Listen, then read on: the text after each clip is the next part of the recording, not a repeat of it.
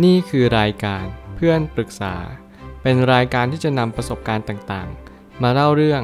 ร้อยเรียงเรื่องราว ให้เกิดประโยชน์แก่ผู้ฟังครับ สวัสดีครับ ผมแอดมินเพจเพื่อนปรึกษาครับ วันนี้ผมอยากจะมาชวนคุยเรื่อง หนังสือ The Person You Mean to Be Confronting Bias to Build a Better Workplace and World ของ Dolly Chuck หนังสือเล่มนี้เป็นหนังสือเกี่ยวกับสังคมจิตวิทยา ซึ่งจริงๆต้องบอกก่อนว่า ผมเคยฟังเท d ทอของเธอ แล้วผมรู้สึกว่าหนังสือเล่มนี้อาจจะช่วยขยายความ แล้วก็มีความเข้าใจอย่างลึกซึ้ง เกี่ยวกับสังคมมากขึ้น และในแง่มุมที่ผมชอบด้วยก็คือ คนดีและคนไม่ดี เขามีความหมายในชีวิตกันยังไง แต่ละคนที่เรากำหนดค่า ว่าสิ่งที่ดีหรือสิ่งที่ไม่ดีเป็นแบบนี้ มันควรจะเป็นแบบนั้นหรือเปล่า หรือว่าการที่เราใช้ชีวิตต่อไปเรื่อย แต่เรากลับไม่รู้ว่าสิ่งที่เราเป็นจริงๆเนี่ยมันคืออะไรกันแน่ บางครั้งเราจะต้องเรียนรู้แล้วก็ฝึกที่จะเข้าใจบางสิ่ง ไม่ว่าจะเป็นความดีเนี่ยมันประกอบกันด้วยอะไรบ้าง คนที่ดีจริง ๆ มันคือดียังไง แล้วคนที่ไม่ดีมันประกอบอะไรบ้าง แล้วคนที่ไม่ดีจริง ๆ มันคืออะไร สิ่งเหล่านี้คือเป็นคำถามคู่กัน ที่เราจะต้องถามฝั่งทั้งดีและไม่ดี ในมนุษย์ทุกคนว่าเราควรจะปฏิบัติตัวกันยังไง แล้วตัวเราเองอะ ควรจะปฏิบัติตัวยังไงกับตัวเราเองเช่นเดียวกัน ผมไม่ตั้งคำถามขึ้นมาว่า คนดีในแบบที่มันควรจะเป็นจริง ๆ คือแบบไหน เรารู้จักกันจริง ๆ หรือเปล่า ผมอยากจะถามทุกคนว่า คุณคิดว่าคนดีในอุดมคติของคุณคืออะไร คือใคร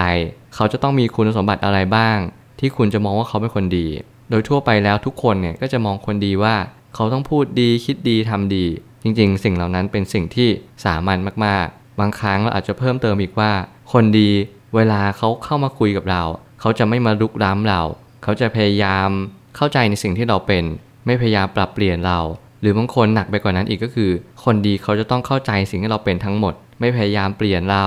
ไม่พยายามบังคับในสิ่งที่มันเป็นสิ่งที่ดี หรือไม่ดีก็ตาม หมายความว่าเขาเหล่านั้นจะชอบคนดี ในแบบที่เขารู้สึกว่าคนนี้เออทำให้เราไม่ต้องรู้สึกอึดอัดทำให้เรารู้สึกดีตลอดเวลา เขาจะมองว่าคนเหล่านี้ทำให้เขารู้สึกดีจริง กับอีกขณะหนึ่งคนดีจริง ๆ ในแบบของเขาก็คือ คนที่เข้ามาในชีวิตเขา เพื่อจะมาเติมเต็ม เพื่อจะมาพัฒนา หรือเพื่อจะมาแก้ไขบางสิ่งในตัวของเราเอง โดยเขามีความเชื่อพื้นฐานว่า ตัวเขาเองมีสิ่งที่บกพร่องอยู่แล้ว เขาต้องการที่จะพัฒนาตรงจุดนั้น โดยการที่มีคนหลายคนเข้ามาในชีวิตของเขา และเขาก็ได้เรียนรู้ว่าเออการบังคับบางอย่าง การบอกบางอย่าง หรือแม้กระทั่งการตักเตือนหรือแนะนำ รวมถึงสอนด้วยก็ตาม มันมีหนทางที่ดีและไม่ดีอยู่เสมอ ทุกครั้งก็ต้องคิดตามและคิดต่อยอดไปว่า สิ่งที่เขาทำเพื่อเราเนี่ยเขาทำเพื่อเราจริง ๆ หรือเขาทำเพื่อเขาจริง ๆ ถ้าเรารู้แบบนี้คนที่เข้ามาหาเราเราจะเริ่มแยกออกแล้วว่า เขาดีหรือไม่ดีกับเรายังไง จิตวิทยาของคนดี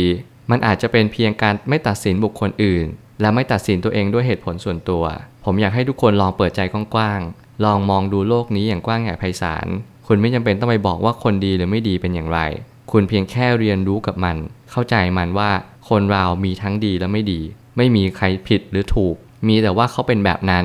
ทำไมก็ถึงเป็นแบบนั้น เขาเป็นแบบนั้นเพราะอะไร เราต้องถามแบบนี้เพื่อที่จะต่อยอดความคิดว่า อ๋อ เขามีการเลี้ยงดูแบบนี้ เขามีการหล่อล้อมทั้งด้านสังคม สภาพแวดล้อมหรือเพื่อนของเขาเป็นแบบนี้นั่นเอง มันเลยไม่แปลกใจแล้วมันก็ไม่ผิดแผกไป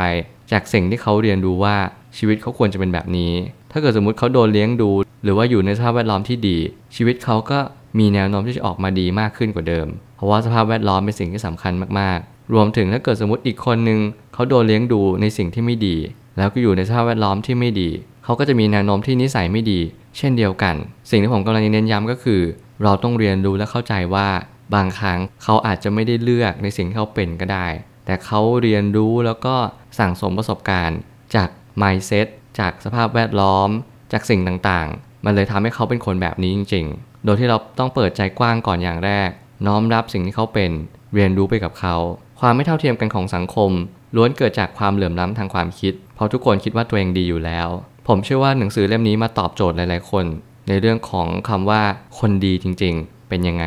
หลายคนอาจจะไม่รู้ว่าคนดีคืออะไร แต่คำจำกัดความของหนังสือเล่มนี้บอกง่ายมากก็คือ คนดีคือคนที่เขาสามารถที่จะ เรียนรู้จากความดีได้ ไม่ใช่ว่าสักแต่ว่าทำความดี เขาไม่ได้ทำดีเพื่อสังคม เขาทำดีเพราะเขารู้จักมันจริง ๆ เขารู้ว่าทำดีแล้วได้อะไร และเขาก็รู้ว่าทำไม่ดีแล้วได้อะไรกลับมา สิ่งเหล่านี้มันคือการแยกแยะว่าดีหรือไม่ดีเป็นอย่างไร เป็นสิ่งที่สำคัญที่สุดในการทำความดี คนดีไม่ใช่ว่าเขาทำดีตลอดไป แต่เขารู้ชัดว่าความดีเนี่ยมันทำให้ชีวิตเขาดีขึ้น ความดีเนี่ยไม่จำเป็นต้องไปวัดบรรทัดฐานกับใคร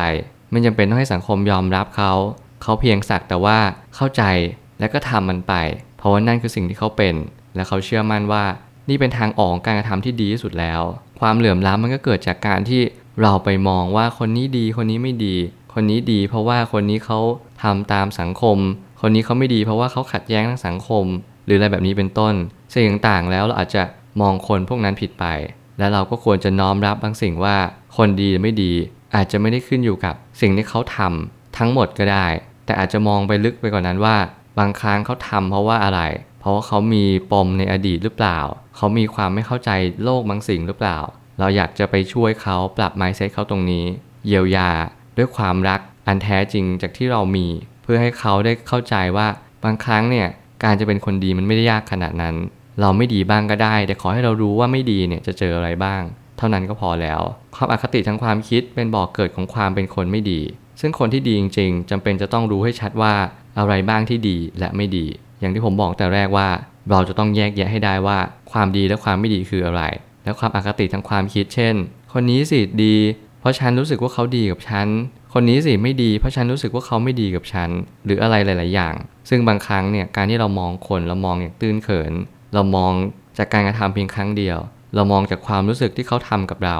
เราไม่รู้เจตนาที่แท้จริงของเขา ไม่รู้ว่าบางทีเราก็ไม่ดีจริงๆนะ และเขามาเตือนเราด้วยซ้ำสิ่งเหล่านี้มันเต็มไปด้วยความไม่รู้เต็มไปหมดเลย ผมก็เลยบอกตั้งแต่แรกว่าให้เปิดใจกว้างๆ อย่าเพิ่งไปตัดสินคนว่าเขาดีหรือไม่ดีอย่างไร เพราะเราก็มีส่วนที่ไม่ดีเหมือนกัน ถ้าเรารู้สึกแบบนี้จริงๆ เราจะไม่ตัดสินคน เราจะรู้ว่าทุกคนที่เดินดินเนี่ยเขาก็มีสิ่งที่ไม่ดีประกอบกันด้วยเสมอ ถ้าเกิดสมมติพูดเป็นทางธรรมก็คือ เรายังมีกิเลสกันอยู่นั่นเอง กิเลสมันทำให้เราทำในสิ่งที่ไม่ถูกต้อง ทั้งหมด แต่คนที่กิเลสเบาบาง ก็จะเริ่มบังคับและคอนโทรลตัวเองได้มากขึ้นเท่านั้นเอง สิ่งที่เราเรียนรู้แบบนี้มันทำให้เราเข้าใจว่า เราจงเปิดใจให้กว้างๆเรียนรู้สิ่งต่างๆตามความเป็นจริง คนดีไม่ดีอย่างไร เขาเป็นคนยังไง เรียนรู้ไปกับเขา สุดท้ายนี้บางทีคุณอาจจะไม่จำเป็นต้องเป็นคนดีก็ได้ แค่ทำในสิ่งที่ถูกต้อง มีจุดยืนที่มั่นคง และทำสิ่งที่มันช่วยเหลือสังคมในทิศทางที่ดียิ่งขึ้น ผมอยากจะเน้นย้ำตรงนี้มากๆว่า ให้ทุกคนไม่จำเป็นต้องเป็นคนดี แต่ขอให้คุณทำสิ่งที่ดีในชีวิต